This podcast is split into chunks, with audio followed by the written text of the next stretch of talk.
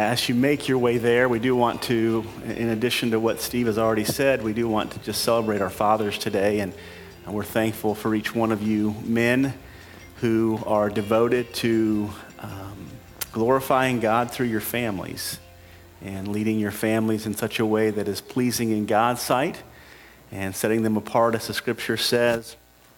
Loving your wife as Christ loved the church, raising up your children in the nurture and admonition of the Lord. And um, really, there's probably nothing more important in this life than those things. And so we say uh, thank you to the men who are here and are filling that role. Um, if you've showed up a little bit late, we did hand out a book earlier uh, called Masculine Mandate. And I encourage you, if you showed up late, to go ahead and stop by the sound booth on your way out and um, ask somebody for one of those books. And I believe it will be a blessing to you.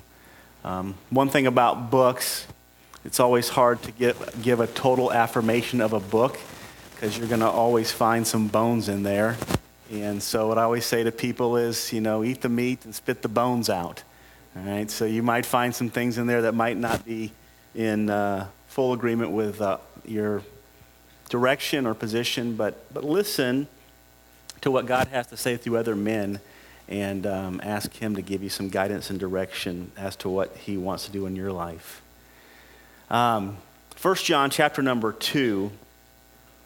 The first, uh, first one and a half chapters, as we've already studied, John writes about a group of people who claim to be Christians, um, but, but lack some of the evidences of true Christianity. Um, some of the evidences that we've talked about already hum- humility, repentance, or uh, acknowledging of our sins and being willing to forsake those sins, obedience to the commands of God's word, and love. And we want to remember that these evidences are not ways by which a person comes to know the Lord. Um, they're not salvific in nature. In other words, we don't love people so that we can be saved. We don't obey God's word so that we can be saved. We don't submit. We don't have humility. We don't have these things so that something might happen. But because something has happened, these things become natural to us. The, the idea is, is that when a person gets saved, they become a new creation, they become a new person. And all the things that were, were true about them prior to their conversion are no longer true about them. It doesn't mean that we don't wrestle with those things and perhaps deal with them for the remainder of our life uh, from a fleshly perspective, but our, our makeup, who we are, is completely different. We're, we're not the same anymore. And John writes to give some, a, a really a challenge to this church, to this group of believers, to say that not everyone who claims to be a Christian is really one. And there's really nothing, if you think about it in the Christian life, there's very few things that are more discouraging for a devoted Christian than to watch a group of undevoted Christians who claim to be in a relationship with the same Lord that you are, but yet they live a very, a very undisciplined, um, unfocused, unholy life. And, and it's frustrating to watch that happen, but yet, but yet we see it on a regular basis. So what John does is he gives us he gives the people here uh, kind of a pattern, and he does it throughout the entire book uh, of things people who say that they're Christians but live this way, and he says, at the end of the day, these people are not true believers, and we shouldn't be um, we shouldn't be envious of them. Amen. Okay, but we should be burdened for them. And there's no one worse in the world than to somebody who has light, but that that light is actually darkness because that darkness is, e- is even greater because of that. In chapter 2, towards the middle, John makes a transition, and that's where we're going to be at this morning, and we're going to be in verses 12 down to verse number 14.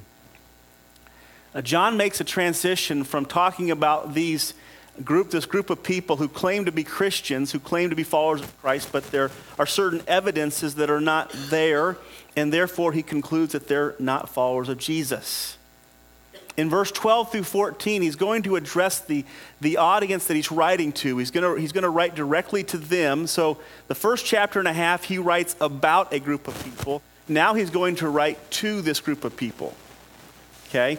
And, and, and if you can kind of put yourself in the shoes of John as he writes this letter and, and maybe put yourself in the position of, these, of the recipients, here John has just gone through a whole list of things about what Christians look like, right? Christians are loving, Christians are humble, Christians are repentant, Pe- Christians identify their lost or their sinful condition, right? So John goes through this whole list and he, he comes to this point where he, he realizes that he's just written this whole big list to a group of people that are humble. And when you write a group, when you write a list uh, of things that should be evidenced in a Christian's life, and you write it to a group of humble people, those people naturally are going to begin to do what? They're going to naturally begin to question their own walk with the Lord, aren't they? They're going to naturally say, Well, you know, I, I don't love other people perfectly. I, am not really that submissive of a person. When God shines his light on me, I, I'm usually the one that is pretty resistant to it, right? So you have within this group of people, within this letter, you have John saying to this group of people, he's saying to them, at this point, he's going to, to reassure them that, that although none of these things are perfect about them, that they still are meant to receive this letter. They still are meant to hear this instruction. What, what John is saying is, is that although we are imperfect, although you are imperfect, although I am imperfect, I am still a child of God and meant to receive this letter and to follow the instructions that are given. Let's read the text beginning in verse number 12. John says, I am writing to you, little children, because your sins are forgiven for his name's sake. I am writing to you, fathers, because you know who, you know him who was from the beginning. I am writing to you, young men, because you have overcome the evil one. I write to you, children, because you know the Father. I write to you, fathers, because you know him who is from the beginning. I write to you, young men, because you are strong, and the word of God abides in you, and you have overcome the evil one. Now, John uses this phrase six times I write to you six times in three verses. He only uses it 11 times in the entire book. He is, he is reassuring this group of people who, who, who received this letter, and, and again, it talks about all these different um, evidences of a person's salvation. And at the end of the day, this perhaps the, the church here, the recipients of this letter, are saying to themselves, you know what? They got the wrong address. This wasn't meant for us to receive. This isn't written to us. This is not written about us. And they begin to perhaps question their own condition and their own position in the Lord. And so John says six times, I am writing this to you. Please, please stop there. So don't go to little children, fathers, and, and young men. Stop there and, and recognize that John is saying to these people, I am writing this letter to you. I am writing this letter to you, body of Christ. I am writing this letter to you, believers. I am writing this letter to you who are, who are frail and weak and imperfect. You see, it's not about the fact that these Christians were better than the other people that he wrote about in the first chapter, but their direction was different. Their pursuits were different. Their desires were different. I remember uh, uh, teaching a class on elder leadership. And we were going through the different requirements and qualifications in 1 Timothy 3 and then in Titus. And, and each one of the elders that I was teaching in that class, they, they all said, we're, we're not qualified to be an elder. Each one of them said, I, am not perfect in that way. I, I, I, don't meet those requirements. And what I, was, what I would say to them is it's not about being perfect in any of these things, it's about being in pursuit of these things. It's that this is the direction of your life, this is the passion of your heart. And, and yes, you're going to fail, and yes, you're going to fall on your face. We all do it. God doesn't work with perfect people, He works with imperfect people. So John writes this letter to this group of people. Let me I'm going to give you three things about this group this morning and about this text, and I hope to help you. You, you might be one that's here that has set in the last several weeks of preaching that said, I'm not perfect at loving people. I'm not perfect at repentance. I'm not perfect at being submissive to the will of God or the Word of God. I, I want to be. Am I, am I in bad shape here? They're going to fix me up.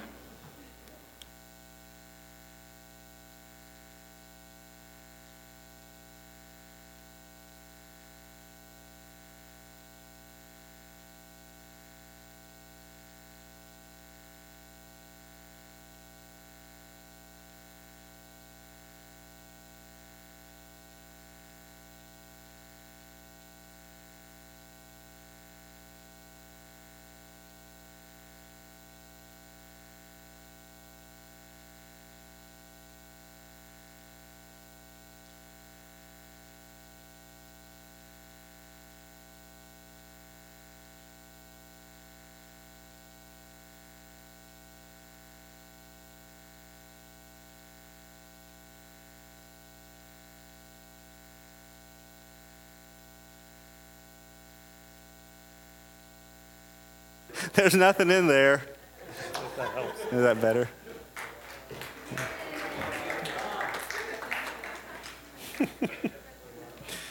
Next time I'm going to bring my bills so that when he checks my pockets, he can find my bills and pay them for me. okay, let's see if we can get focused back in here. All right. Um, thank you, guys. I thought I heard something going on. Three things I want you to think about this morning from this text, just real quick. And again, I want you to kind of put yourself in this, in this, in this group of people's shoes, because I think we all live there. And, um, and there, there are times that, that we don't feel like we've arrived. There are times that we don't feel righteous in, in, in really in any of God's commands. And really, ultimately, we're not. It's, it's the right feeling, okay? Someone, I, I, I've always said this, I've often said this someone who, who sees the Word of God and hears the Word of God, and, and their response is that they have met the standard, I, I'm more concerned about their true salvation than I am about somebody who sees the Word of God and feels humbled by it and realizes how far they have fallen away from reaching the standard. Does that make sense? Because it's almost like there's a humility about these people over here that they realize that there is absolutely no way other than Christ. Uh, imputed righteousness that is not ours but His in us, that I'm ever going to be anything close to what I need to be. And so the people over here who think that they've arrived, you know, I get more concerned about him than I do when I talk to somebody about, you know, whatever it might be, and they're like, yeah, I know, I fall short all the time. Um, it was Paul Washer who once said he was, somebody came up to him and, and, and said something to him about how bad of a person he was, and his response was, is you don't know the half of it. You know? And really, that's true. And, I don't, and, and that can be somewhat over pious. I mean, we can, we can say that and not be real. But, but, but I think an authentic Christian is always going to have the mindset that I don't reach that, I don't reach that standard. I haven't, I haven't reached some kind of a plateau in the Christian life that makes me worthy, right? I, I think we all deal with that struggle. And, I, and honestly, I think we all ought to deal with that struggle. I think it's a, it's a, it's a picture of humility. And there's anybody in here, honestly, one of the, one of the, biggest, one of the biggest ways that a church is divided is people who think that they've arrived. What, unites a church is when people realize that there's anybody in here that has arrived. No one. We're all, we're all working towards the same goal. We're all working in the same strength. We're all indwelt by the same spirit, right? Amen? So none of it, nobody in here has arrived. So your struggle might be different than my struggle, but guess what we're both doing? That's right. We're both struggling. We're both pursuing something that it's, it, we're both pursuing something that's beyond our reach. And we're not pursuing it in our own strength. We're pursuing it in the strength of Christ. And we're pursuing it not because we think one day we'll be able to reach it, but we're pursuing it because we have a promise that one day we're going to reach it, right? If you pursue something that you know, that you know, you know without question there's no way you're going to get there, but yet someone who was trustworthy made you a promise that you would get there, causes you to keep doing what? Causes us to keep pursuing, doesn't it? Hebrews chapter number 10, the Bible literally says that Jesus Christ is going to one day make us perfect. Now, do we believe that that's within our reach? Does anybody in here believe that it's within your human reach to be perfect? It's not, is it? But it's within Christ's reach. And so when he makes a promise to us, we, we continue to pursue that promise, knowing that I, I have no ability to reach this goal, but yet Christ has already reached the goal and he's going to bring me there. And do you know what happens in a team that has that vision? Do you know what happens in a church that has that, division, that, that vision? People start helping each other, don't they? Not judging each other, not being critical of each other, but they start helping each other. Say, you know what? We're, we're pursuing a goal that none of us can reach on our own. So what we'll do is, hey, let me give you a hand up here. Let me give you a, and Christ is the ultimate goal, and Christ is ultimately the one that's going to get us there. So we're all in this text this morning. And John says six times, I, I, I, do not believe that's an accident. John wants these people to know this letter is to you. Because these people are thinking this letter is to somebody who loves right all the time, who's always repentant, who's always willing to do what God's word says. This is who this letter is written to, so it's not written to us. And John says, no, it's written to you. It's encouraging, isn't it? Even the whole book, Genesis to Revelation, God could say over and over again, and oftentimes He has to, He says, This is written to you. Can you guys imagine the God of the universe, the creator and sustainer of all things, the one who is perfect and holy and righteous and just in every situation, wrote you and wrote me a letter? Sometimes it's easy to believe the devil and to think, hey, it's not for me. No, these things have I written to you. Oh, wait, wait, wait. No, no, wait. Let me say it again. These things have I written to, in case you didn't get it the first or the second time, six times. These things have I written to you. Here, here's why John says that. Number one, because it was an undeserving crowd. It was an undeserving crowd. It wasn't as if they had risen above their flaws.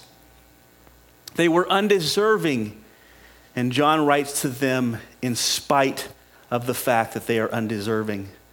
Let me give you a few thoughts here about this undeserving crowd. John calls them little children in the text, he calls them fathers in the text, and he calls them young men. And he repeats this process twice as well. Now, there are three there are three different perspectives on why John did this. Number one is that he was trying to distinguish them from an age group. He was calling, he was talking at one point to a group of fathers. At another point, he's talking to a group of younger men. And at another point, he's talking to a group of children. Okay? Based upon the, the Greek terms used here for children, especially, primarily, this argument has been pretty much rejected that he's talking about age groups old men, young men, and then children. The second thing that it's possible that he's talking about is maturity groups. Okay, meaning old men being those who are full of wisdom, young men, those who are full of strength, and then children are those who are full of questions, right? Immature believers. This argument is, is adopted by many. This is a very, very strong argument, and I would not uh, refute this argument because of the men who stand by this argument. I would like to teach you a different argument this morning. Okay? I believe that this is written to a group of people, period, not based upon their maturity level, not based upon their age. I believe this is written to a group of people who experience all three of these things on a regular basis. Are you there with me? This makes sense to me because recently I had a conversation with somebody, and during that conversation, I instructed them, right? So, what does that make them at that point? They're a child, right? They're receiving instruction, so now they are a child. In the same conversation, they instructed me, which makes them what? Which makes them a father. There was something about the conversation that they were very mature in They were able to give me instruction. There was another part of the situation that they were very ignorant in, and I was able to give them instruction. So, in the same conversation, you have the same people experiencing two of these, what I call seasons of life. There's another season of life here, and this is those that are strong men. There are times in the Christian life where we are those, where we are those who need instruction. We are those who need wisdom, and it might be today you need wisdom, and tomorrow you're a father, and the next day you need wisdom again. It was funny as I was kind of thinking about the, the um, process of this text. It almost seems like the way that John comes back and he, he reverts back to the same thing again. And, and you can almost put it, you can almost boil it down into a day. How many of you in, a, in one day have gone from here to here to here again? Right? We have, we have those ups, those downs, and those ups and downs and ups. And the Christian life is full of those things. The time that we need encouragement, the time that we need help, the time that we, we need someone to instruct us. And, and then there are times that we need to be instructing. We need to be encouraging. We need to be lifting other people up. So I believe that he's talking about three different phases of a day fluctuations in our day from being childlike, needing instructions, to being strong, meaning working, doing things, to being full of wisdom, meaning given that, giving that instruction. It's interesting. This is how God keeps us humble. Even the wisest of people have to realize that they need what?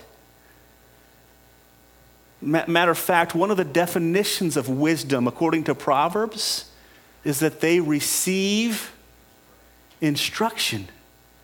So, one of the wisdoms of being fatherly is that they are teachable. The Bible teaches us that if we want to become wise, we must be, if we want to become followers, if we want to come, become a part of the kingdom, we have to become like what? And yet it encourages us to be wise. I think the connection can be made that wisdom and childlikeness can go together. It's like the weather in Nebraska. I was thinking about the weather in Nebraska is like that. It's like they, they say, or it's been said, that you can experience a blizzard and a heat wave in the same week in Nebraska. And I lived there most of my life, and it's true. There's pictures of, there's these three pictures, and it shows a, a, a person in a, in a um, you know, heavy coat and helmet, hat, and all the other stuff. And then the next picture is like somebody out sunbathing, and it said, This happened in the same day. Only in Nebraska, right? If you ever go to Nebraska, you'll probably hear this statement made. I probably heard it a thousand times in the time that we were there. If you don't like the weather, somebody finish it for me. Just wait 10 minutes. If you don't like the weather, just wait 10 minutes. Whether we're talking about the weather in Nebraska or we're talking about how life goes, it's going to be, it's full of seasons, isn't it? What, what did um, Ecclesiastes 3 say?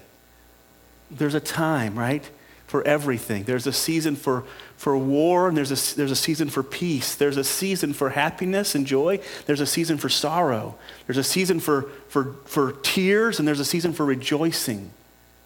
We have these seasons, and I think John is writing to a group of people who have these seasons in their life. Don't let those seasons in your life become a, a point of discouragement. Don't let those seasons of your life become a, a point of doubt. You're going to have those seasons in your life. It doesn't mean you're not a Christian. It's, it, Paul, again, John is meaning to encourage these people that just because you have these seasons in your life and you continue to pursue and strive for Christ is really affirmation that you are a follower of Jesus Christ. This was definitely not something that was uncommon to the Old Testament saints. You'll remember the story in 1 Kings chapter 18 and 19. Elijah goes up on the mountain and kills. He, he, he, he calls down fire from heaven from God, right? To, to sweep up the altar and all the Baal worshipers, their God, um, as, as Elijah said, was asleep, right? Elijah was pretty bold with them, wasn't he? You, you remember the prayer that Elijah talked about? He, he's like mocking them. Your God is asleep. He must be on vacation or something, right? And then God, and then Elijah prays and God calls down fire from hell, from heaven. I think you need to fix this thing again, Michael. It's, it's saying things that I'm not saying. Wow. Forgive me for that. He calls down fire from heaven, right? He sweeps up the altar and God does a miracle, right? He kills all of those, I believe it was 450 um, um, Baal worshippers, right? Prophets of Baal. Do you know what he's doing the next day? He's running. He's running. He tells God, literally, Elijah, man, uh, Old Testament man of great faith, right? Here's what he tells God God, just kill me. I can't handle this. Now, I, I don't know about you. I, I have my ups and downs, but I don't know if they're that bad. Honestly, I don't think I've ever reached the pinnacle of defeating 450 prophets of Baal, but nor do I think I've ever reached that down point where I tell God, just, just kill me. Do you know something? One of the greatest men in the Bible, that's how he felt. That's what he experienced. What was wonderful, though, is that in both of those moments, where did he go? Who did he seek? Who did he pursue? Who? He pursued God. In Numbers chapter number 10, Moses is another story of a man who has just experienced wonderful things from God. He has experienced all of these, the, the 10 plagues of Egypt, the deliverance of God's people, and, and, and, now he comes to a place where he feels like he can't, can't bear the burden of all of the work that God has called him to do. And what does he do? He prays that God would kill him. Jonah is another example of a man who went, he sees a whole, I mean, uh, imagine, imagine if you came into Hollister, California, and the entire town got saved, right? Wouldn't that be great? Okay? You think you'd be on a high, right? What does Jonah do? He prays that God would take his life. You see these ups and downs, they're not just they're not just for the frail and the weak, they're for all of us. This is what humbles us. Job Job chapter number 3, Job literally prays to God and he goes from being the he goes from being the wealthiest man in the East, and he goes and he prays that he, he wishes he would have never been born.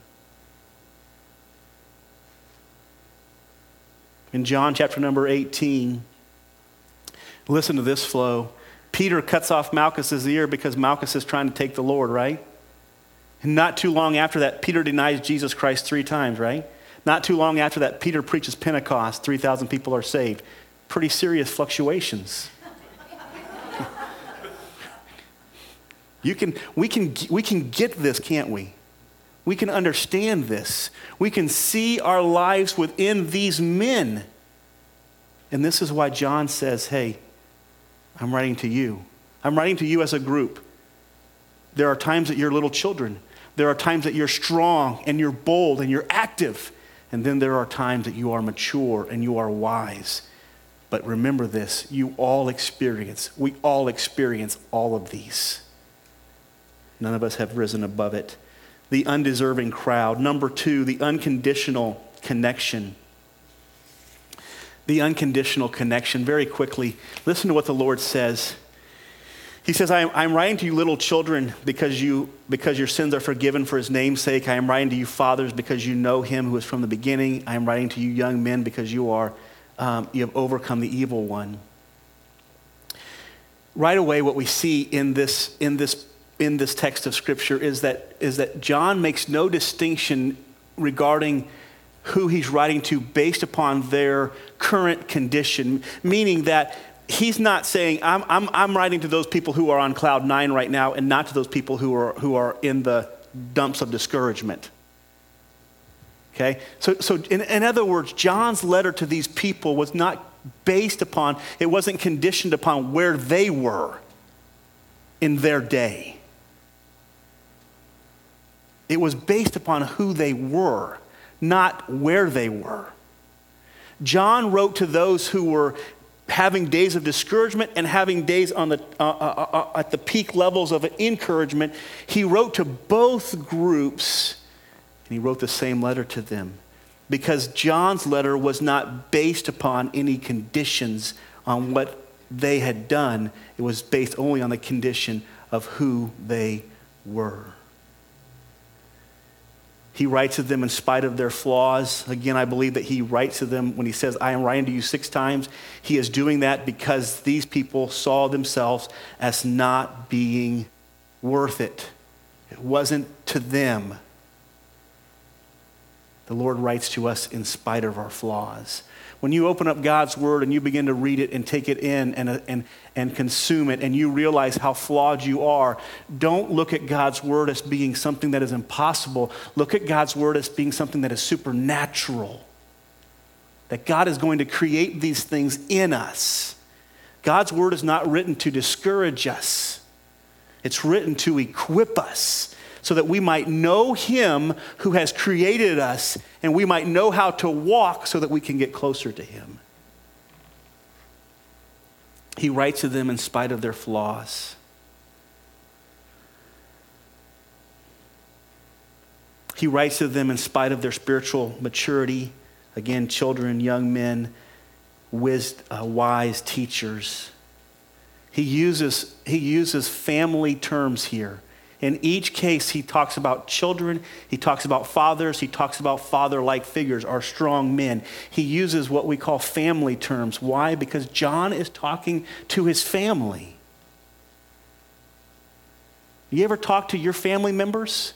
And sometimes they're up here and sometimes they're down here? Message doesn't change, does it? He writes to them in spite of their spiritual maturity, and he writes to them because they are family. He is writing to encourage them, to uplift them, to help them, to, to, to strengthen them. He tells us in chapter number five, I've written these things that you might know that you have eternal life. He says in chapter one, I'm writing to you that your joy might be full. He writes to them to, to uplift them and encourage them and, and, and, and, and uh, affirm them in the faith. And that's how the Lord writes to us and why the Lord writes to us. It's interesting because he says in the in the verse in verse 12 he says because your sins are forgiven for his name's sake. And I'm going to look at that phrase here for a moment. I'm going to look at it again here in another few minutes. But here's what he says is that in, in the moment where you don't feel like you're worthy, remember this the Lord hasn't written to us because we're worthy. Right? God didn't give us the, God didn't give us his word because he was writing to a group of worthy people. He gave us His word because it was for His glory. Psalm 23 and verse 3 He leads us in the paths of righteousness for His name's sake, right? God does what He does not because He's dealing with worthy people, God does what He does for His own glory.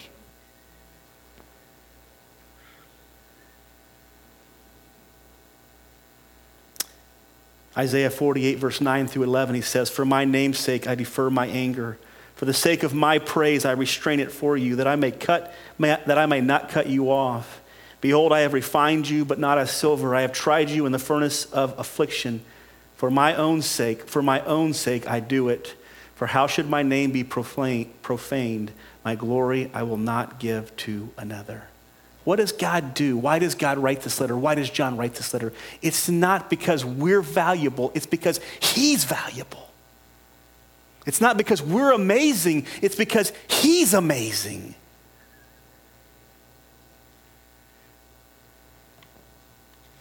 So he writes to them an unconditional letter. In spite of their flaws, in spite of their spiritual condition, their levels, he writes to them with family like words to say to them, you're family.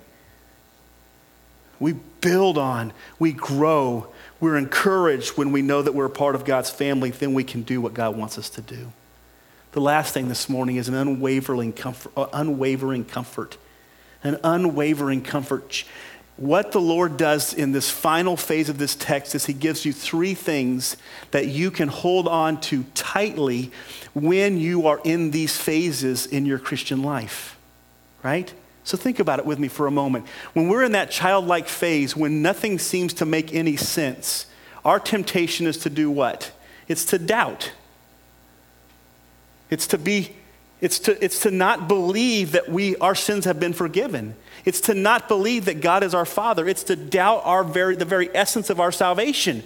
So here's what John does John gives them a comfort that they can cling to, something that is solid for those moments of childlikeness that they can grab onto and they can know and be safe and secure.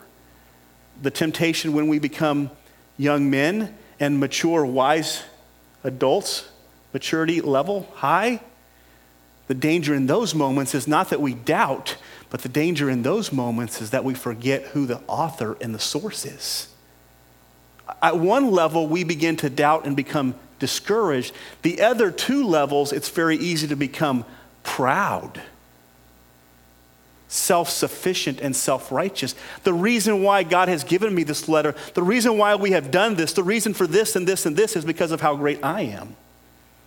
And, and John's going to deal with those things. So I want to give you these three things kind of as a closing. What are some things that we can cling to? When you're in those moments of your life where nothing makes sense to you spiritually, there are some things that you can cling to, that you can hold on to. You can find your security in these things that you are God's. And I mean that in a possessive way. You are God's children. Then there are some things that you can hold on to when you're in those seasons of strength, and there are some things that we can hold on to when we're in seasons of maturity. Let me give them to you very quickly. Seasons of childlikeness, or when we are needy. Here's what he says I am writing to you, little children, because your sins are forgiven for his name's sake. And he comes back to it the very uh, in the next few verses, and he says in verse 13, I am writing to you, children, because you know the Father. The first thing that John tells them is to focus back on the basics. Go back to the simple truths that you know are true. They have nothing to do with you and everything to do with Him. In, in, other words, when your Christian life is falling apart, everything is falling apart at the seams, you remember this Jesus Christ died for your sins. Do you know something this morning? That's enough, isn't it? It doesn't have to do anything with your merit. It has nothing to do with your work, your worthiness. It has nothing to do with you at all. It has everything to do with what Christ has done for you. And listen to me, when we're in those moments of depression and discouragement, our tension needs to come off of this and be put on Jesus. Amen? We've got to get our focus back on Him, especially when we're in those moments of low discouragement. When we begin to doubt whether or not God would really have us, amen? Anybody ever been there before? Would God really have me? All you have to do is look at Jesus and know this God would really have you. It's so encouraging, isn't it? God would really, God would have you so much that he would send his only begotten Son into this world to die upon a tree to take your place and to take my place. When you're down in those moments, you have got to get back to the basics.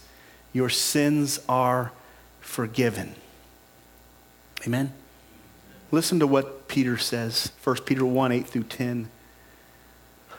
He talks about spiritual growth in the verses before, and he says in verse 8, if these qualities are yours and are increasing, they keep you from being ineffective or unfruitful in the knowledge of our Lord Jesus Christ. But whoever lacks these qualities is so nearsighted that he is blind, having forgotten that he was cleansed from his former sins. In other words, he got down where he wasn't following the Lord, he wasn't walking with the Lord, he wasn't growing in the Lord, to the place where he doubted whether or not he was even a child of God. Therefore, brothers, he says, be all the more diligent to confirm your calling and election, for if you practice these qualities, you will never fail. Man, when life has you down, when you feel like there is no value at all, when you feel like God would never have you, look to the cross. Look to the cross. Know that your sins are forgiven. Know, number two, that your sins are forgiven. Know that your sins are forgiven because of Him and His glory. That's what He says here, that your sins are forgiven for His name's sake, right? Not for your value's sake, not for your importance sake, for Jesus' name's sake. 1 Corinthians 1, verse 26 through 31, the Bible says God has chosen the weak things of the world. God has chosen the frail things, the, the ignorant things, the, the things that are nothing, so that he might confound the wise. He might confound the strong. He says this at the very end. He says, so that no flesh will glory in his presence. But those that glory will glory in, in the Lord. You see, when you start to look to the cross, you've got to realize okay, I'm looking to the cross. I see that Jesus died. He died for me, but he did not die because of me. He did not die. He, did, he died for the glory of God the Father. He gave himself up. Philippians tells us this. He gave, he gave himself up so that we might benefit from his work. He gave himself up because of us. Let me make sure I rephrase that so that you understand. He gave himself up because of us, not because of our value in a positive sense, but because of our sins in a negative sense. Does that make sense? Make that, make that a little bit clearer. We must know that we have been, our sins have been dealt with because of God's glory and for and by his grace. Number three, know that he is your father.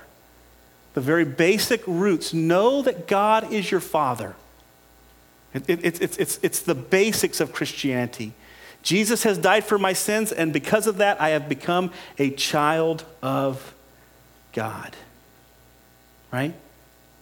When Jesus Christ prayed on a number of occasions in the book of Matthew as well as in John, he prays to the Father.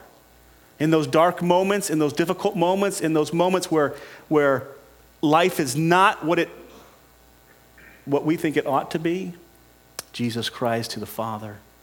And there are seasons in our lives where we just need to go and cry out, Abba, Father, right? That He's our dad. He cares about us. You ever been in those moments in your life where life is just falling apart and you just needed to call your dad? Maybe you don't have a dad like that, but listen to me. If you're a Christian, you do have a dad like that. There are times in our Christian life where we just need to cry out to God, our Father. You may not be able to go to the roots and the depths of all of the theologies about who God is for you, but you can know this, and you ought to know this that God is your Father. Seasons of strength. When we are, I wrote this down, when we are winning.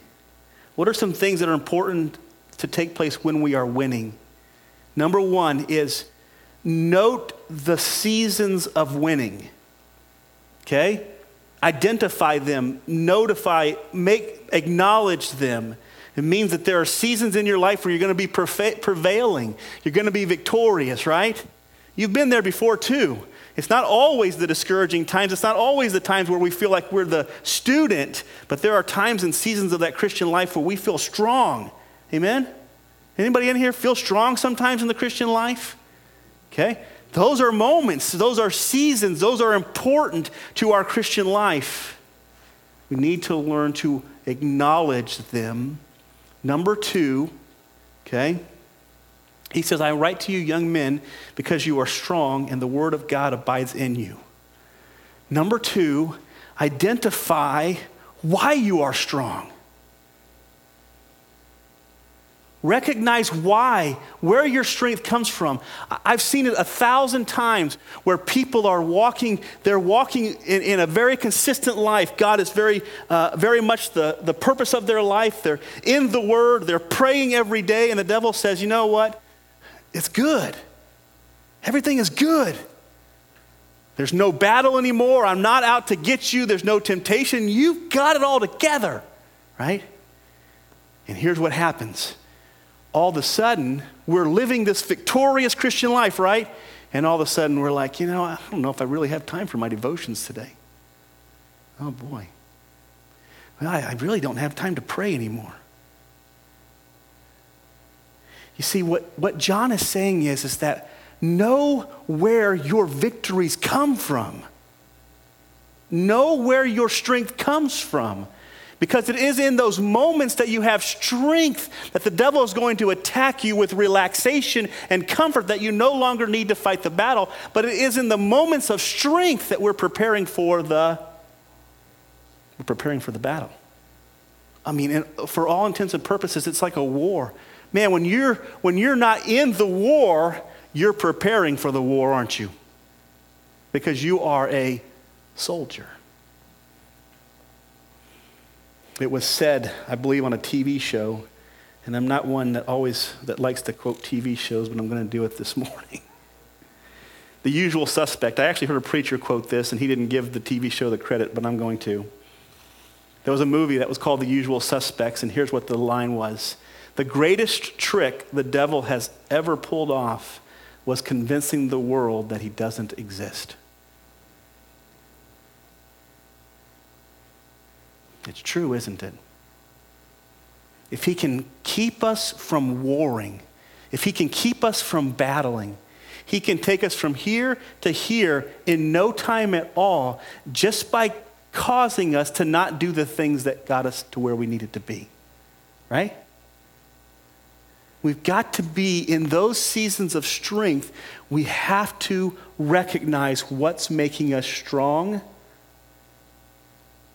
and we have to do it more. I didn't say we have to stay where we're at. We have to persevere in it. We have to go further. What makes us strong? You guys know the answer. I just we just read it to you. It's the word of God. It's what makes us strong. Don't wake up tomorrow and think that you don't need it. One of the great preachers of old was asked this. He said he prayed, I believe he prayed, prayed two to three hours a day. One of the one of the, um, one of the reporters asked him, How in the world can you pray two and three hours a day and accomplish all of the things that you accomplish? This man was well known and a very busy man. Here's what he said He said, It would be impossible for me to accomplish what I accomplish and not pray three hours a day. You know what he understood? His ability to accomplish what he accomplished was not his ability to accomplish what he accomplished, it's God's ability to accomplish what he accomplished. He rooted himself in God. And by rooting himself in God, he succeeded. Psalm 1 in your time. In seasons of strength, recognize where your strength comes from, grow in it, and become stronger. Prepare yourself for when the attacks come to cause you to become discouraged. Lastly, seasons of wisdom. He says this about seasons of the Father. He says, I write to you, fathers, because you know whom who is from the beginning. In, in other words, he says the word beginning here means first. It's, it's the idea of it is chief, foremost. He basically says, I write to you, fathers, who know him who is supreme. In other words, John says to these, this last group of people, he's like, I, I write to you who have God first. Everything is focused and devoted to Him. And it's in these seasons, listen, it's in the, here's what, here's what John is saying. It's in these seasons that we're tempted to make me first. I write to you, fathers, who know that God is first. Stay there. The most important thing in life that we can get is that God is one. Matter of fact, God is always one by nature. Colossians 1 15 through 18. He is the image of the invisible God, the firstborn of all creation. For by him all things were created in heaven and earth, visible and invisible, whether thrones or dominions or rulers or authorities or things, all things were created through him and for him and by him. And he is before all things, and in him all things hold together. He is the head of the body, the church. He is the, he is the beginning, the firstborn from the dead, that in everything he might have the preeminence. we hold on to those things that we know about God. We hold on to who He is. We hold on to what He has done for us. We hold on to what He is doing through us. 1 John 3, verse 19 through 21. By this we know that we are of the truth and reassure our hearts before Him. For whenever our hearts condemn us, God is greater than our hearts, and we know, and He knows everything. Beloved, if our heart does not condemn us, we have confidence before God.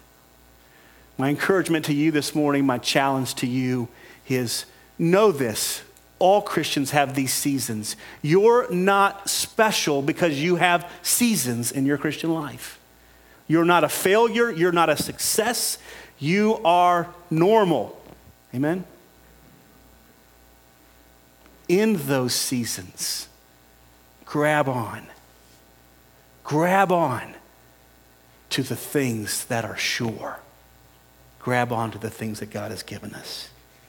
Maybe you're in, this, in here this morning and you're not even, you say, Pastor John, you know what? When you talked about those very basic root things and you said, they know that Jesus Christ died for their sins and they know that He is their Father. When you said those things, I, I can't affirm that. I don't even know those two very basic things. My challenge to you is this come to Jesus. He will open up your understanding. He will cause you to recognize the sufficiency of his sacrifice for your sins, and he will grant you his mercy and his grace. And he will give you a new father. And your life will be changed forever. There's nothing more important, whether it be on Father's Day or Mother's Day or Christmas or Easter. There's nothing more important than the salvation of souls.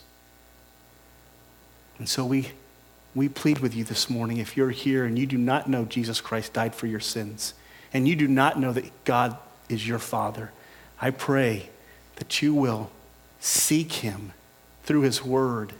Ask Him for whoever calls upon the name of the Lord will be saved. Call out to him, plead with him for the mercy that only he can give. And may his salvation be your salvation. Father, we thank you so much for your word. We thank you for John's letter and his encouragement to us. And there are those who are here this morning, perhaps, who have struggled even in some of these areas and have felt discouraged and down and, and even maybe doubted, I pray that you would lift them up through this um, scripture and encourage them in these seasons of life and help them to hold on to those things that are sure, those things that are biblical, those things that are true. And if someone's here that's not saved, I pray, dear God, that you would bring them to Christ. You'd bring them to yourself, that they might experience salvation and they might know you personally. We pray you would bless your word and be glorified because of it. In Christ's name, amen.